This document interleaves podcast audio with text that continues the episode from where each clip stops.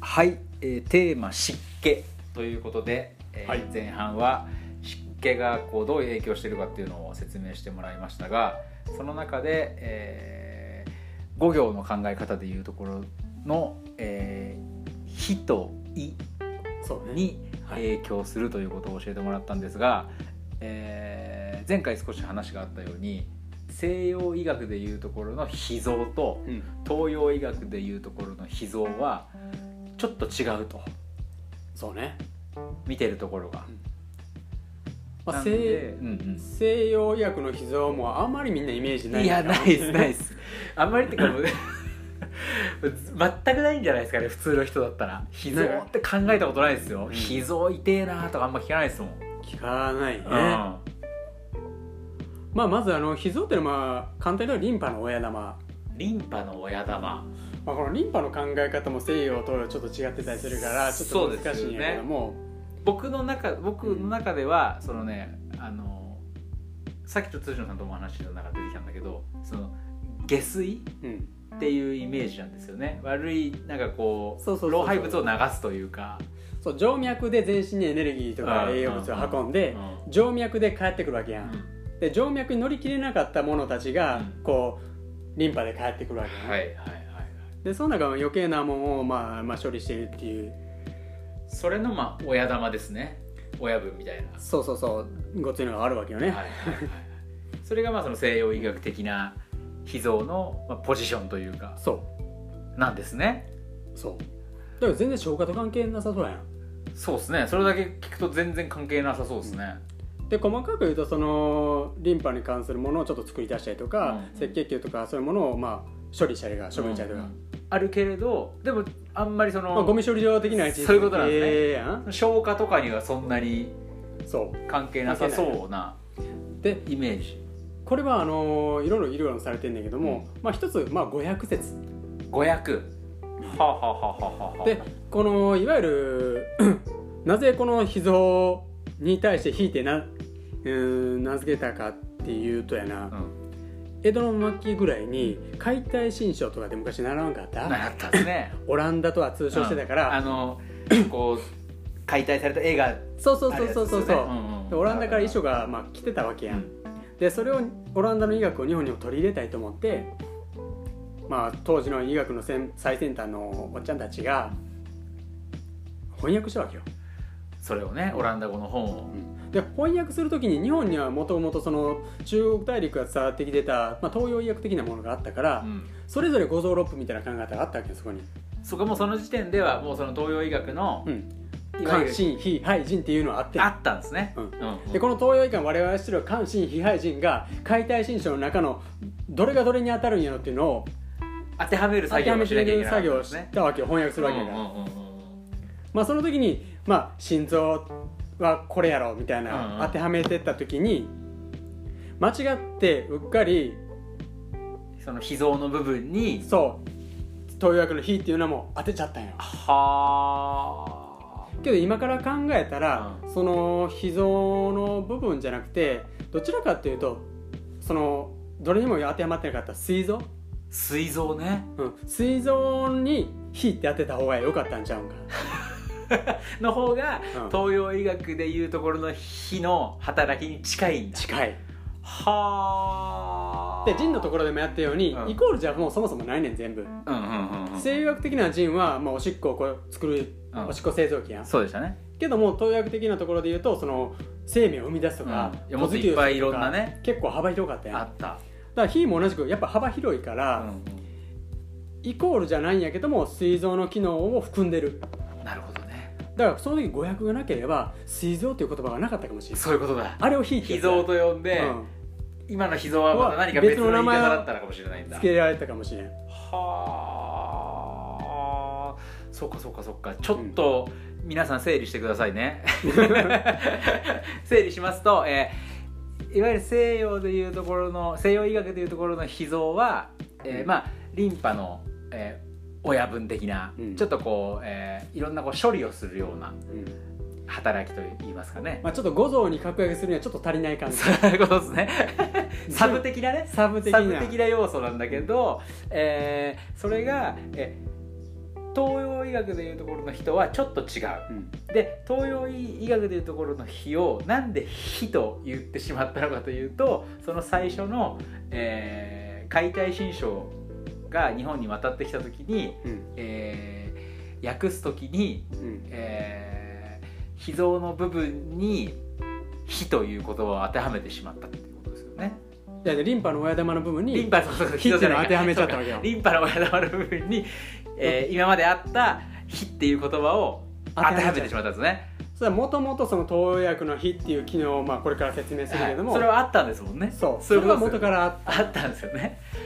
いやそれた結構じまあまゃああまあこれややこしいかやらやこしいねこれもういいよ、いいかいいかいいまかあとりあえず火っていうのはどういうもんかをちょっとま分ずかはっ説てく明れしれてばじゃあそうですねじゃあ東洋医学の火はどういうものかまあ、はい一言で言うと、まあ、消化に関係する臓器だと思ってくれて消化に関係する臓器はいいでだいぶ変わりました ねだいぶ変わったやろ、うんリンパと全然関係な くなってきたよ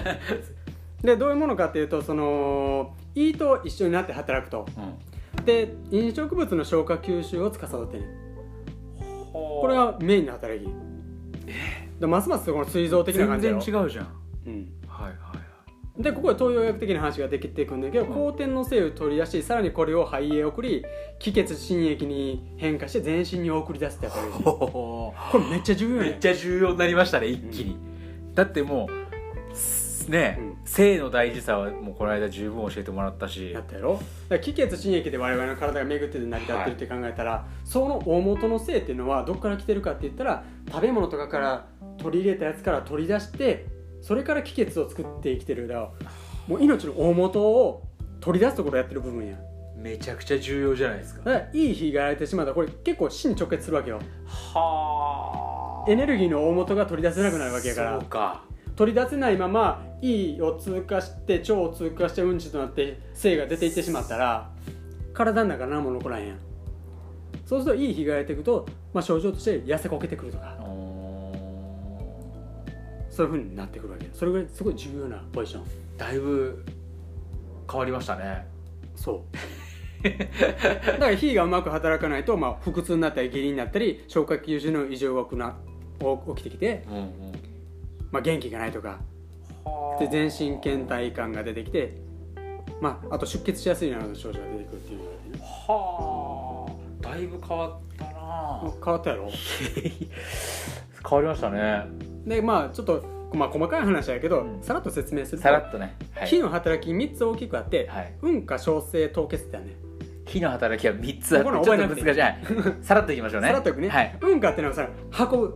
あの食べはい物はをい消化して精を取り出したやん、それさっき言ったやつだそうそう、はいはいでそこから気血心液っていうのを作っていかなあかんからそういうのを、まあ、取り出してうまくこう全身に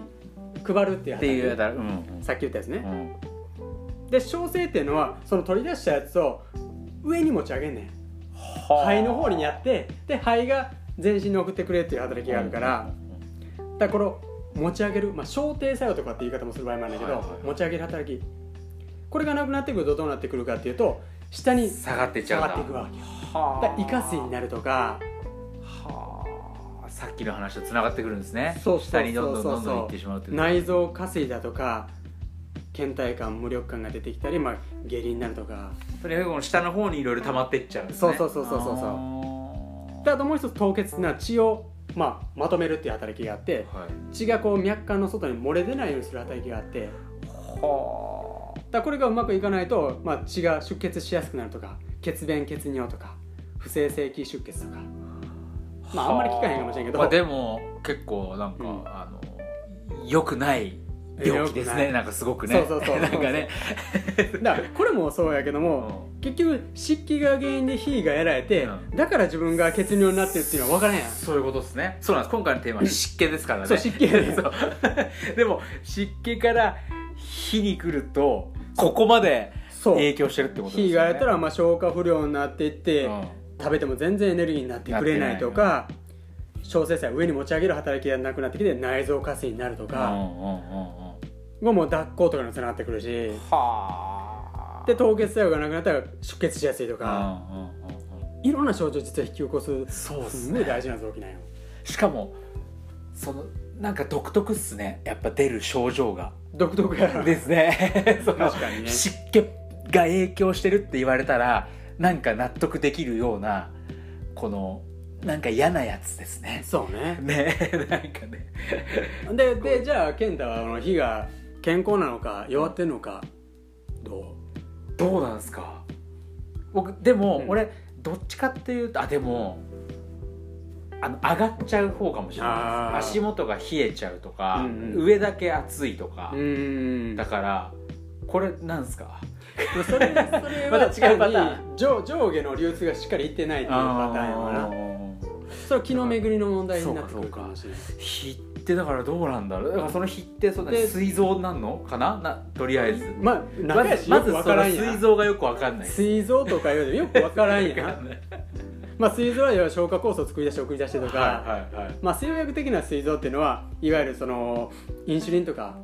はあそういう血糖値のの調整するホルモンを作ってたりとかもしてるけども、まあそこはちょっと置いと置いいといててまあ、中の見えないところじゃなくて見えるところでも火の状態って分かって、判ま断できるんですねできるはい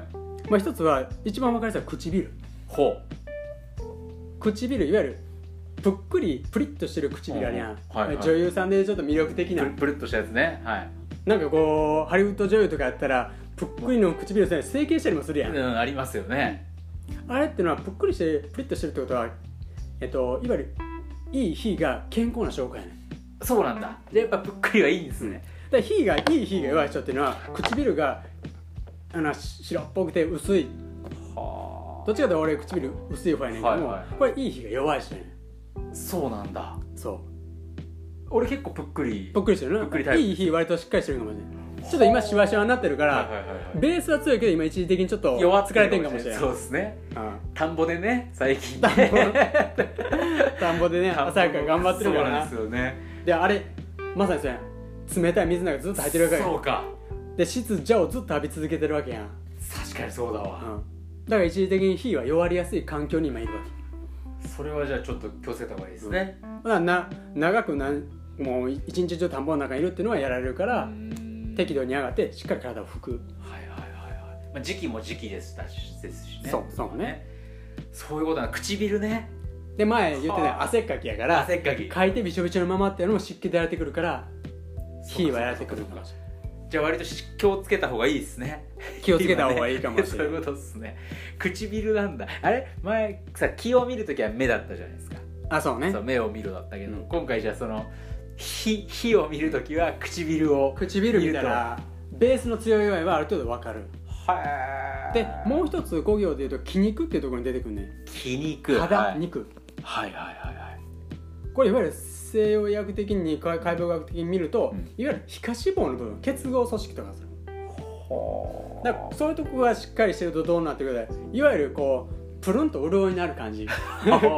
大事っすねまたこれ大事大事だか大事っすねらこれがどんどんやられてくるってことはどんどんそこは痩せを取れてくるからいわゆるやつれてるそうか